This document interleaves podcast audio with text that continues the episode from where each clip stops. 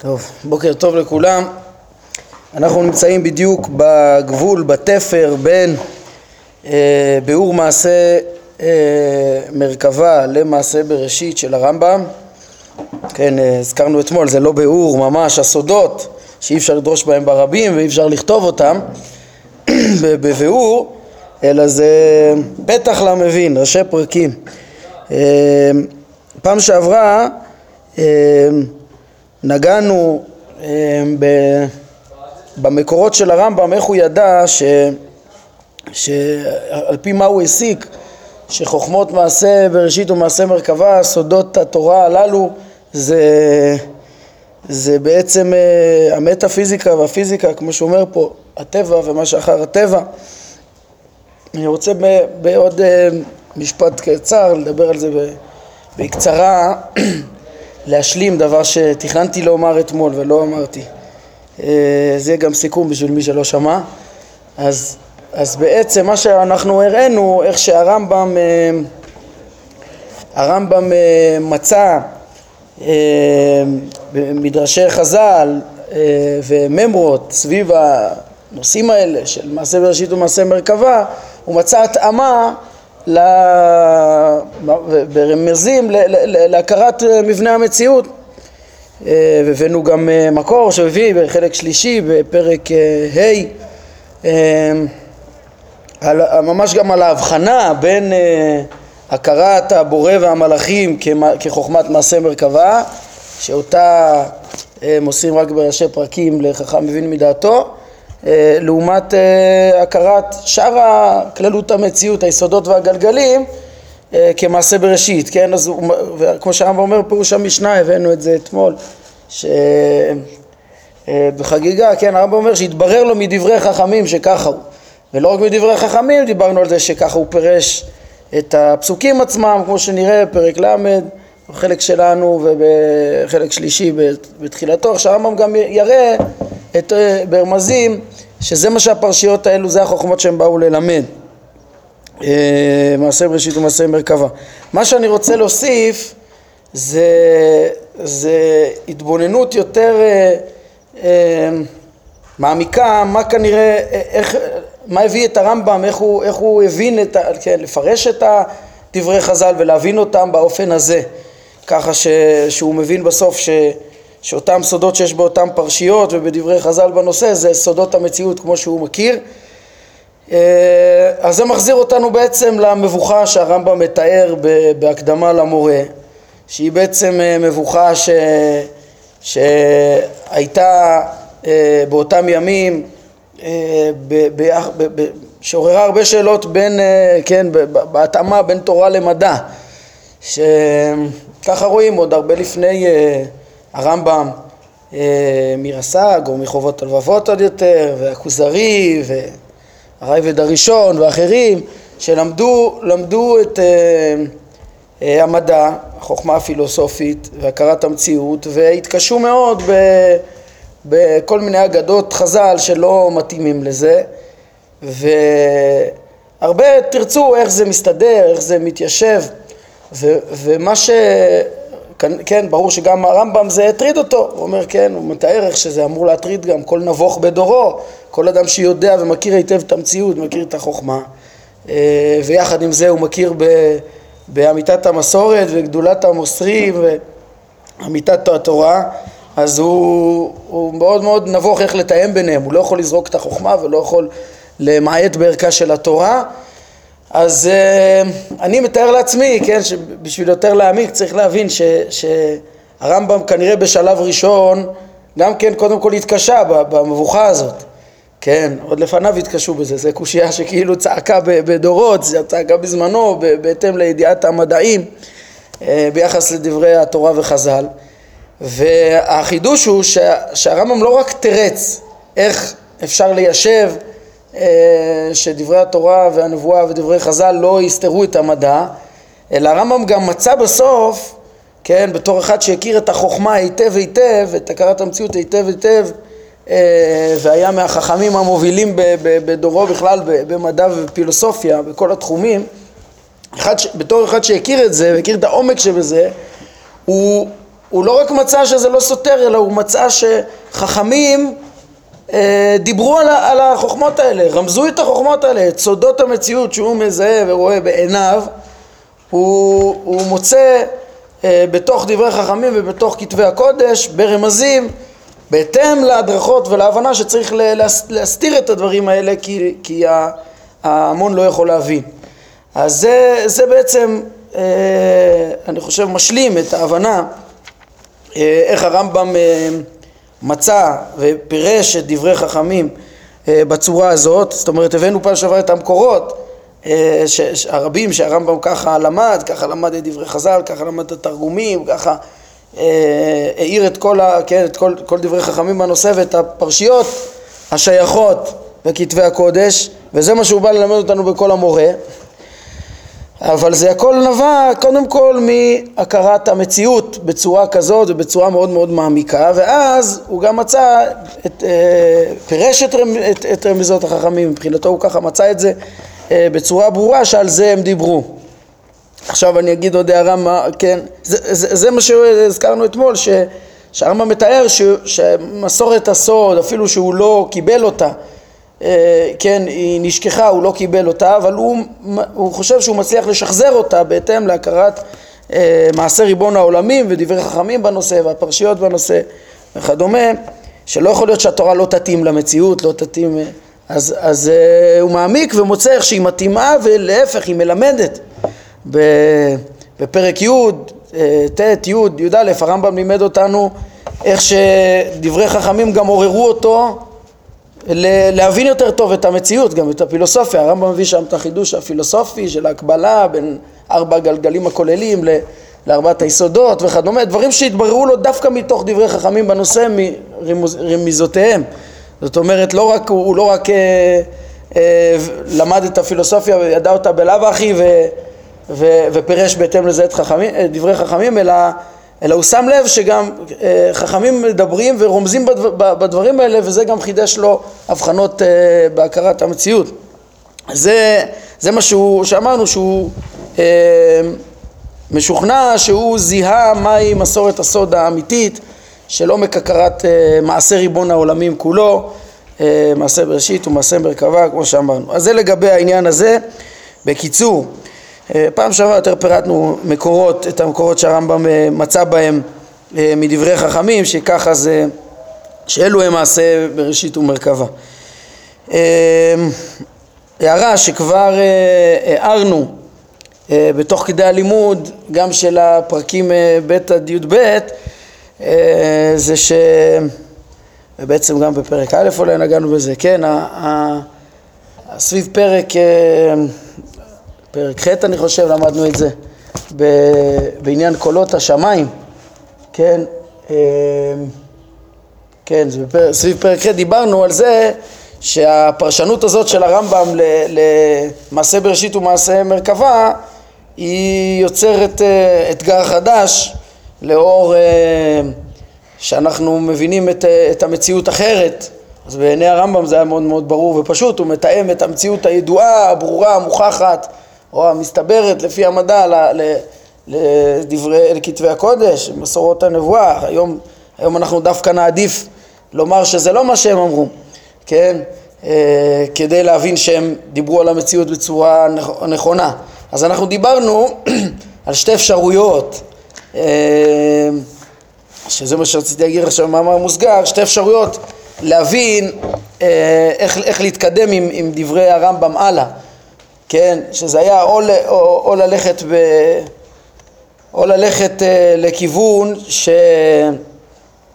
כן, שתי אפשרויות, או ללכת לכיוון שבאמת הרמב"ם הצליח לפצח את אה, כוונת חכמים אה, ואולי חלק אפילו מדברי הנבואה אה, שהם רמזו להכרת המציאות כמו שהכירו בזמנם ולהבין שהקדוש ברוך הוא החליט להתגלל, להתגלות אל האדם לפי איך שבני אדם מכירים את המציאות ואז אנחנו נצטרך לדלות מזה רק את עיקרי המסרים של הנבואה אה, בדעת השם וב, ובידיעת דרכה וכולי בלי, בלי ה, כאילו רק התפאורה שמסביב של הכרת המדע שידעו פעם.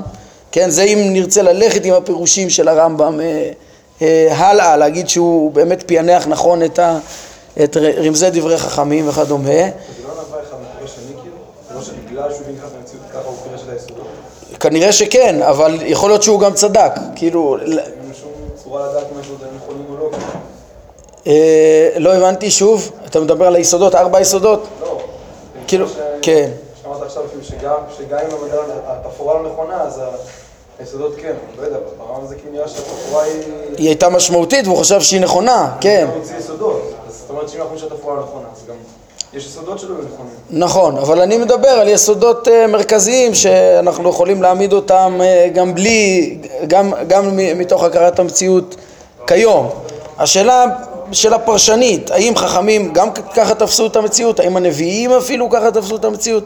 אז אפשרות אחת זה להגיד שהרמב"ם אה, פירש נכונה ו, ואז האתגר הוא רק מה הקדוש ברוך הוא רצה כן ללמד אותנו כשהוא בא ודיבר עם בני אדם לפי הידע בזמנם ומה הוא רצה ללמד אותנו לנצח ואז לברור מתוך זה כמו שצריך לעשות ברמב"ם עצמו אה, שזה משהו מחודש, כן, אז סביב פרק ח' קצת הרחבנו בזה, אבל זה אפשרות אחת. אפשרות השנייה היא ללכת בדרכו של הרמב"ם ולנסות ללמוד את הכל מחדש ולראות מה, מה, כן, להעלות כמו מחדש, את, עשו את זה כבר אה, גדולים לפנינו בדורות האחרונים, כן, אבל אה, ללמוד אה, מחדש את המקורות בהתאם להכרת המציאות שהיום יודעת יותר, כן, ברורה לפנינו בצורה יותר ממה שהיה בזמן הרמב"ם ואז גם לא בהכרח לקבל גם מה, את הפרשנויות של כתבי הקודש או דברי חז"ל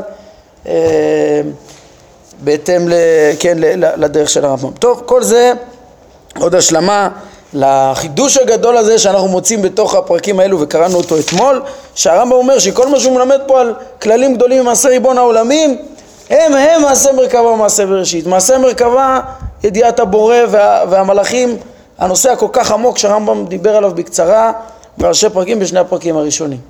ומעשה בראשית זה הגלגלים והיסודות שהם נושא קל יותר, בעזרת השם ניכנס אליו עכשיו וזה יעזור להשלים את התפיסה ככה שאנחנו מדברים עליה במורה אה, שהרמב"ם אה, הבין שצריך אותה, להכיר אותה כדי גם להבין את פרקי הבריאה, חידוש העולם, כל הדיון על הטענות של קדמות העולם או חידוש העולם, הכל צריך, אה, הכל יובן רק אחרי שאדם מכיר באופן כללי את המבנה של העולם.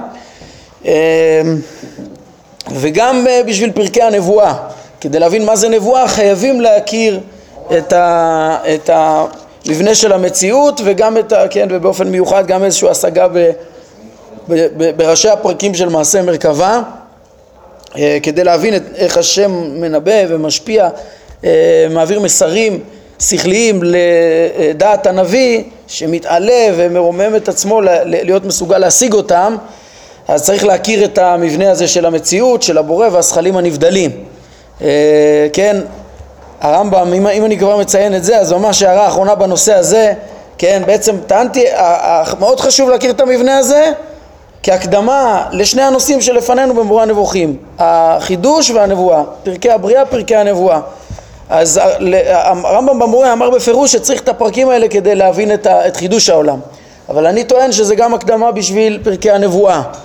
אה, הדברים האלה מפורשים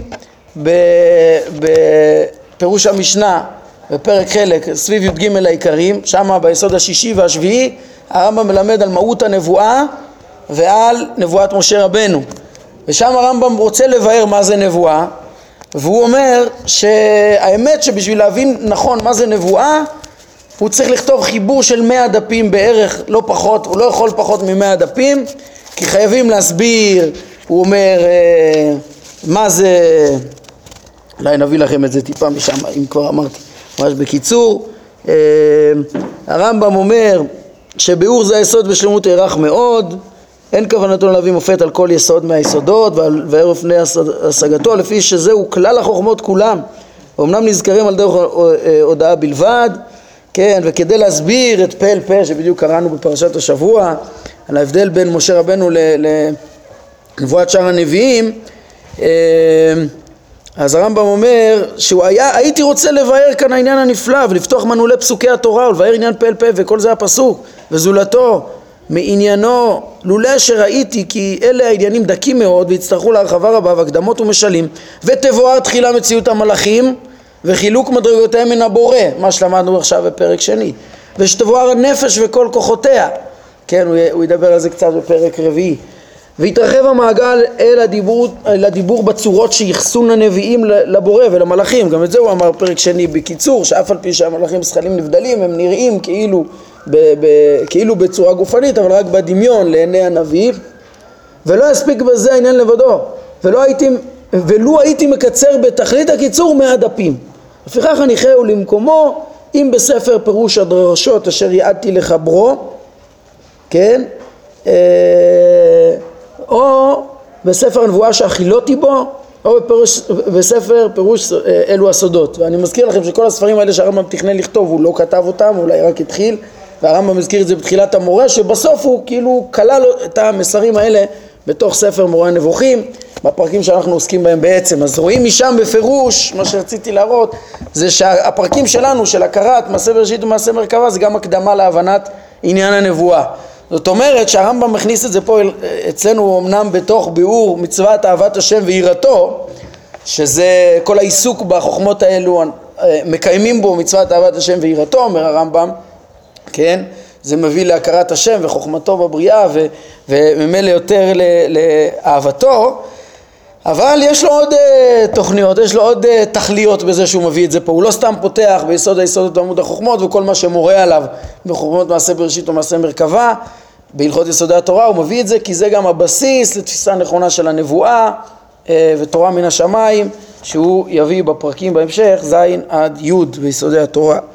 כן, וזה בכלל של הדעות הנכונות, אהבת השם, יראתו, מציאותו וייחודו. טוב, כל זה פתיחות ועכשיו בעזרת השם, כמו שאמרנו, אנחנו עוברים מהתפר ממעשה אה, מרכבה למעשה בראשית. פרק שלישי, והגלגלים, שהרמב"ם הזכיר אותם כבר בפתיחה, שיש אה, בעולם אה, ברואים מהיסודות, יש את הגלגלים ויש את הזכלים הנבדלים. אז על הבורא והזכלים הנבדלים דיברנו. עכשיו, והגלגלים, מה זה הגלגלים? הגלגלים הן הנקראים בכתבי הקודש שמיים, ורקיע וזבול וערבות, יש להם כינויים שונים אה, בכתבי הקודש. אה, והן תשעה גלגלים. הגלגל הקרוב ממנו, הכי קרוב אלינו הוא גלגל הירח והשני שלמעלה ממנו זה, אה, כן, לפני שהוא אולי נפרט פה את תש, תשעת הגלגלים איך שהרמב"ם אה, אומר אותם, זה שהרמב"ם אומר פה שהכלל הגלגלים נקראים בכינויים שונים, שמיים, רקיע, זבול וערבות, פה אה, שוב אנחנו פוגשים אה, מינוחים, שמות שלאו דווקא איך שהרמב"ם השתמש בהם בהקשרים אחרים במורה. למשל, הגלגל המקיף הוא נקרא ערבות, הרמב"ם בחלק א' פרק ע' לימד אותנו שערבות זה כינוי לגלגל המקיף, כן? סולול הרוכב בערבות הוא דווקא, ופה משמע שזה שם כולל השמיים, כן? זה כמו שראינו בעניין המרכבה, דיברנו על זה שהרמב"ם תיאר את עשרת הזכלים הנבדלים שמפעילים את עשרת הכדורים. אמ, אז שם היה למעלה מן הכל זה אה, חיות הקודש והאופנים. ואמרנו שזה אולי, אתם יודעים אחר כך חשבתי שהמקור של הרמב"ם לגבי חיות הקודש והאופנים יכול להיות זה גם נוסח התפילה שאנחנו אומרים והאופנים וחיות הקודש ברעש גדול, מתנסים לעומת צרפים, אותם משבחים ואומרים, אה, ברוך כבוד השם ממקומו. כן, אז אה, הרמב"ם יכול להיות שבהקשר של התפילה הוא הבין שאותם, אה, שלמעלה מהכל, שמשבחים את השם ממקום מדרגתו, ממדרגת מציאותו, מחיוב מציאותו, שהם נובעים ממנו ומכירים אותם יותר, מכירים אותו יותר מן הכל, הם אלה ש... אולי זה המקור שלו, לא יודע. יש לו. בסידור התפילה שאתה, איפה, איפה, מה, בקדושה, תפתח ב, ב, ביוצר, ביוצר אור. לא, תמשיך, קדוש, קדוש, קדוש, ואז מה? באופנים, וחיות הקודש, נכון? מביא את זה. אז אה, בדקתי, בדקתי לפני שאמרתי שהרמב"ם באמת גורס שם באופנים וחיות הקודש, אז זה מתאים לזכלים במדרגות העליונות. כן, אז זה לגבי ההערה שצריך לשים לב שיכול להיות אה, אותו ביטוי, אותו שם, לפעמים במשמעויות שונות, ואין בזה קפידה, כמו שהערנו אה, פעם שעברה. אז הרמב"ם מונה עכשיו, איך הוא מונה את אה, תשעת הגלגלים שכדור הארץ הוא משלים לעשר? ככה, אז אמרנו, מעלינו יש את גלגל הירח, והשני שלמעלה ממנו גלגל שבו הכוכב הנקרא כוכב, כן, ברמב"ם, במורה הוא קרא לו כוכב חמה, כמו שהיום רגילים לקרוא לו, כוכב חמה, וגלגל שלישי שלמעלה ממנו שבו נוגה, וגלגל רביעי שבו חמה. תשימו לב, אה, בפרק ט', בחלק ב', איך הרמב"ם, אה, אה, הוא הביא שתי, הוא הביא מחלוקת, איך להסביר את סדר הגלגלים. פה הוא אומר, נוקט כשיטת תלמי. זה דווקא השיטה שהוא לא הלך איתה שמה, היא יותר ברורה בזמנו. הוא מביא, זה מה ש, שהוכיחו אותו רוב האחרונים, אלא ששם הוא אמר, תדעו לכם, זה לא מוכרח. לא מוכרח, יש דעה אחרת, והסברנו איך שהוא רצה להרוויח מזה את ה... כן, מה, מה יוצא בעצם? יש ויכוח, שם הוא הביא בפרק ט', איפה נמצאים כוכב חמה ונוגה, כן, הם, אה, האם הם, כמו שהוא מתאר פה, בין הירח לשמש, כן, או שיש ירח שמש ומעל זה את כל כוכבי הלכת, כן, זה ויכוח שהוא מביא, שיטת תלמי שהשמש במרכז, במרכז כוכבי הלכת, שיש אה, מעליה שלושה כוכבים ומתחתיה שלושה כוכבים, כן? וכדור הארץ במרכז, כן? לפי ה- ה- מבנה המציאות לפי תלמי. ופה הוא נוקט אותו, אתם רואים, הנה, זה מה שהוא אמר פה, יש אותנו, ירח, אה, כוכב חמה, נוגה, ואז השמש, ואז החמה. אחר כך הוא מביא, כן, אני כבר אשלים את, ה, את התיאור של המחלוקת הזאת, רק נראה, נקרא בפנים רגע את התיאור.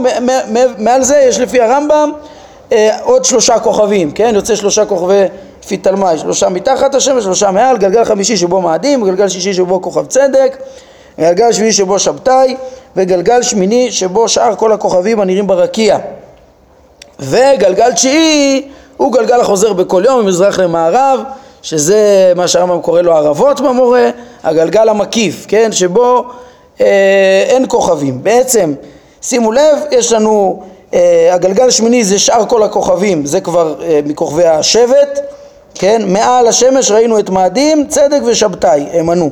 חוץ מזה, שאר הכוכבים הנראים ברקיע, אה, כולם בגלגל הש, השמיני, וגלגל התשיעי הוא המקיף הכל, והוא בסיבובו הוא מסבב את כל הגלגלים כולם, כן, כדי להסביר את התנועה היומית. ככה, אה, זו התפיסה על פי תלמי. וכמו שאמרתי, שם בפרק ט' במורה הרמב"ם אמר שזה אמנם כאילו כמעט המסקנה של המדע, כמעט הוכיחו את זה, אבל זה לא מוכח עד הסוף, ודווקא אם מבינים, לפי התפיסה ש... שאומרת שגלגל אה, כוכב חמה ונוגה הם למעלה מהשמש, אז, אז אה, אה, מאוד קל לחלק את הגלגלים לארבעה, אה, כן, חוץ מהגלגל המקיף, לארבעה גלגלים כוללים. גלגל הירח, גלגל השמש, כוכבי הלכת וכוכבי השבט. כן, לפי תלמי אפשר לח- לחלק ככה, אבל בדוחה, כאילו השמש היא באמצע כוכבי הלכת. אה, ודרך אגב, תראו כאן במהדורה של מי שיש לו מפעל משנה תורה, יש לכם אותה, אז יש פה גם שרטוט של איך שמכירים היום את מערכת השמש, כן, שזה שונה, אה, כן, כמובן היום רגילים לצייר את השמש במרכז, ואז סביבה מסתובבים כוכב חמה ונוגה ואז כדור הארץ. המבנה הזה שמכירים היום, הוא יכול להסביר גם למה נחלקו והיה קשה להם להכריע, כי בעצם אם כדור הארץ אה, הוא במסלול שמקיף, כן, את... אה, אה, אחרי אה, אה, חמה ונוגה שהם מסלולים קרובים יותר לשמש, אז לפעמים אפשר לראות אותם רחוקים מהשמש ולפעמים קרובים לשמש. לפעמים כאילו קרובים יותר אלינו, לפעמים רחוקים יותר מאיתנו, וכנראה זה מה שהקשה עליהם לעמוד על, ה, על היחס, על המיקום המדויק שלהם. כן, היום אה, מונים אחרת, את, אה, יש שמונה כוכבי לכת אה, סביב השמש, יש גם נפטון ואורנוס שבכלל לא, הם לא ספרו, ואת השמש לא סופרים חלק מה, מהשמונה. לא משנה, אה, אנחנו נתמקד ברמב"ם, על כל פנים, אה, הרמב"ם פה קבע את התפיסה היותר פשוטה ושם הוא, הוא דווקא הדגיש את השיטה השנייה כדי לעזור להבין את הסוד, את חלוקת הגלגלים לארבעה. טוב, הרמב"ם ממשיך על הגלגל המקיף, כן, הגלגל התשיעי הוא המקיף את הכל, הוא מסבב את הכל. רק כן, אתם שמים לב, הרמב"ם מנה תשעה גלגלים חוץ מכדור הארץ ועשרה מדרגות של זכלים נבדלים הם בעצם כל שכל נבדל מפעיל אחד מתשעת הגלגלים והשכל הפועל הוא אה, נותן הצורות אה, וכאילו השכל ש, שמקיים את, ה, את כדור הארץ עצמו. אה, וזה שתראה כל הכוכבים כאילו הם כולם בגלגל אחד ואף על פי שיש בהם זה למעלה מזה מפני שהגלגלים טהורים וזכים כזכוכית וכספיר. ולפיכך רואים כוכבים שבגלגל השמיני אה, מתחת גלגל הראשון, כן, אנחנו מתחת הגלגל הראשון, מתחת גלגל הירח ורואים את הכוכבי, כוכבי השבט, איך זה? אז ההסבר שלהם, אה, לא שיש ריק כמו שהיום אה, המדע מסביר, אלא שפשוט הם שקופים כזכוכית וכספיר כמעשה, טוב, כמעשה לבנת הספיר דווקא ראינו שזה היולי של היסודות, אבל כעצם השמיים לתואר, כן, זה, ה, זה הגשם של אה, הגלגלים לפי הרמב"ם. אומר הרמב"ם, מוסיף לנו, כל גלגל וגלגל משמונת הגלגלים שבהם הכוכבים נחלק לגלגלים הרבה, זה למעלה מזה. כמו גלדי בצלים, זה שהוא מנה פה תשעה גלגלים, זה לא שזה אה, כל הגלגלים הקיימים, בתוכם יש עוד גלגלים קטנים, כמו גלדי בצלים. אה, ביטוי שנמצא דרך אגב גם בזוהר, לפי מדע, המדע שידוע פעם, שהיה ידוע פעם, כן, כמו גלדי בצלים, ככה הוא מתאר את המציאות, את הרקיעים, זה למעלה מזה, את הגלגלים. אה, מעין גלגלים אה, סובבים ממערב למזרח ומעין סובבים מזרח למערב, כמו גלגל החוזר התשיעי שהוא סובב ממזרח למערב, כן, לכן הוא לוקח את כל הגלגלים איתו, אנחנו רואים את השמש ואת, אה, ממזרח למערב, וכולן אין ביניהם מקום פנוי, לפי התפיסה שלהם אין ריק, אין דבר כזה כמו שהם הוכיחו מניסויי המים שלהם, כמו שהרמב"ם מזכיר, אה, ראינו במורה, הוויכוח שלו עם המדברים בסוף חלק א'. כל הגלגלים אינם לא קלים ולא כבדים, אומר הרמב"ם, כן? ומה הכוונה, איך יכול להיות? לא קלים ולא כבדים? תחליט, זה קל או כבד? כן, הכוונה היא שבניגוד ליסודות, כמו שאנחנו נראה, שיש להם תנועה טבעית של אה, עלייה כלפי מעלה או כלפי מטה, שזה בעצם אה, קלות או כובד, כן, נטייה לחזור למקומם, לשאוף למקומם, כלפי מעלה או כלפי מטה, אז הגלגלים הם אה, יציבים במקומם, אין להם שום נטייה לעלות למעלה או למטה, אלא הם יציבים וקבועים ובמנוחה במקומם, בסיבוב שלהם, בלי איזושהי אה, נטייה של עלייה וירידה. ואין להם לא עין, לא, לא עין אדום ולא עין שחור ולא שאר עינות, אין להם צבע. וזה שאנו רואים אותם כעין התכלת ביום למראית עין בלבד ולפי גובה האוויר. כן, אומר זה תעתועי ראייה, בעצם אין להם צבע. אה, וכן אין להם לא טעם ולא ריח. אה, לפי שאין אלו המאורעים מצויים אלא בגופות שלמטה מהן. כן, זאת אומרת אין בהם תכונות של טעם וריח וכדומה, זה רק פה בארבע היסודות. כן, מה שרואים את ה... את השמיים אה, שחורים בלילה, אז הם הסבירו, לא זוכר אם הוא כותב את זה בהמשך, אה, הם הסבירו שזה בגלל, ש, בגלל שזה הצבע של גלגל האש.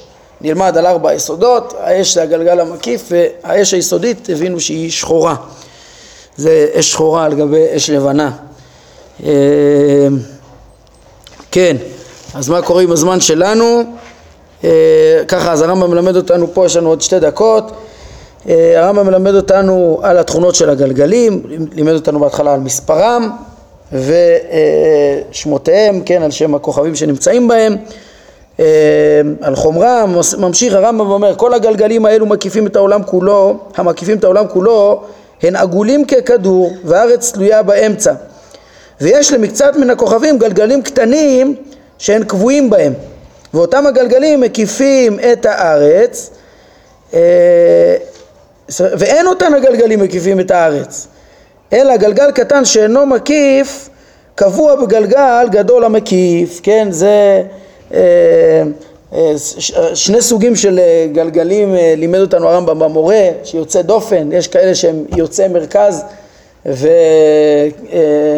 אפיסיקלים ואפי, איך קוראים לזה, צנטרים, כן, בעצם אקסצנטרים, כן, יוצא מרכז ו, ויוצא היקף וגלגלי היקף, כמו שיש פה גם כן ציור גלגל קטן שנמצא על ההיקף של הגלגל הגדול, או גלגל ש, ש, שכדור הארץ פשוט לא במרכז שלו, לא... זה דברים שעזרו להם להסביר תנועות שונות של גלגלים, כן? אה, אז בעצם גם גלגלים קטנים יש כאלו, ומה שהוא דיבר, כמו פילוסופים אחרים שדיברו על, כמו תלמי או אחרים שדיברו על אה, עשר גלגלים, זה עשרה כוללים, כולל כדור הארץ גם, כן? מספר כל הגלגלים המקיפים את כל העולם, שמונה עשר. ככה הצליחו להגדיר בזמנם, הרמב"ם מביא את זה גם בפרק ד' אני חושב, או ב... ב, ב זה בפרק, בחלק א', פרק ע"ב, ומספר כל הגלגלים הקטנים שאינם מקיפים שמונה. וממהלך הכוכבים, איך אפשר לדעת את כל אה, מספרי הכוכבים? ממהלך הכוכבים וידיעת שיעור סביבתן בכל יום ובכל שנה ונטייתן לרוח צפון ורוח דרום הם עוקבים אחרי המסלולים שלהם ומגובן מעל הארץ וקריבתן. מכל החשבונות האלה יוודע אה, מספר כולל הגלגלים וצורת הליכתן ודרך הקפתן וזוהי, וזוהי חוכמת חשבון תקופות ומזלות וספרים רבים חיברו בה חכמי יוון. אז אנחנו נעצור היום פה. עם הערה קטנה על הספרים האלו שחיברו בה חכמי יוון יש תשובה ששלחו לרמב"ם, הזכרתי אותה אה, בתחילת פרק שני מה שכן מובאת ב... אמרנו באגרות אה, הרמב"ם בעמוד רי"ז תשובה ששאלו אה, נראה לי תלמידי רבנו אפרים מצור, איזה חכם, אה, חכמים שמקורם מצרפת, שאלו את הרמב"ם למה צריך ללמוד, הגמרא אומרת צריך ללמוד ולחשב תקופות וגימטריות ולעסוק בחוכמה הזאת, מה, מה התועלת בזה, מה, מה יצא לנו מזה? והאם הם שואלים האם מה שנאמר בגמרא שמי שלא אה, מחשב תקופות וגימטריות עליו נאמר את פועל השם לא יביטו כן בישעיהו נאמר אה, אה, וכולי. מה זה ברצינות? זה הלכה? צריך באמת ללמוד את החוכמות האלה? אז הרמב"ם אמר שוודאי וכמו שביארתי בהלכות יסודי התורה ואתם שואלים מה התועלת? מה השאלה? הוא אומר כמו שאמר רבי מאיר הסתכל במעשיו שמתוך כך אתה מכיר את מי שאמר והיה עולם ובהלכות קידוש החודש הרמב"ם אומר שכיוון שבאמת אה, אה, הספרים שחיברו בזה חז"ל אה, עבדו, כן, אין לנו אותם, אז, ומה שיש לנו זה את דברי חכמי יוון שהצליחו גם כן לשחזר את מסלולי הכוכבים, אז, אז אנחנו, וזה דברים שעומדים בראיותיהם, אתה בכלל לא, לא, לא צריך לחוש למחבר, זה לא המחבר, אתה כאילו אחרי שקראת את הספר, אתה בעצמך אומר את זה מכוח ראיות אז, אה, אז בעצם אה, זה, זה המקור אה, ללמוד את הדברים האלה ומתוך כך להכיר את מי שאמר והיה עולם. טוב, נעמוד כאן להיום. ברוך אדוני לעולם, אמן ואמן.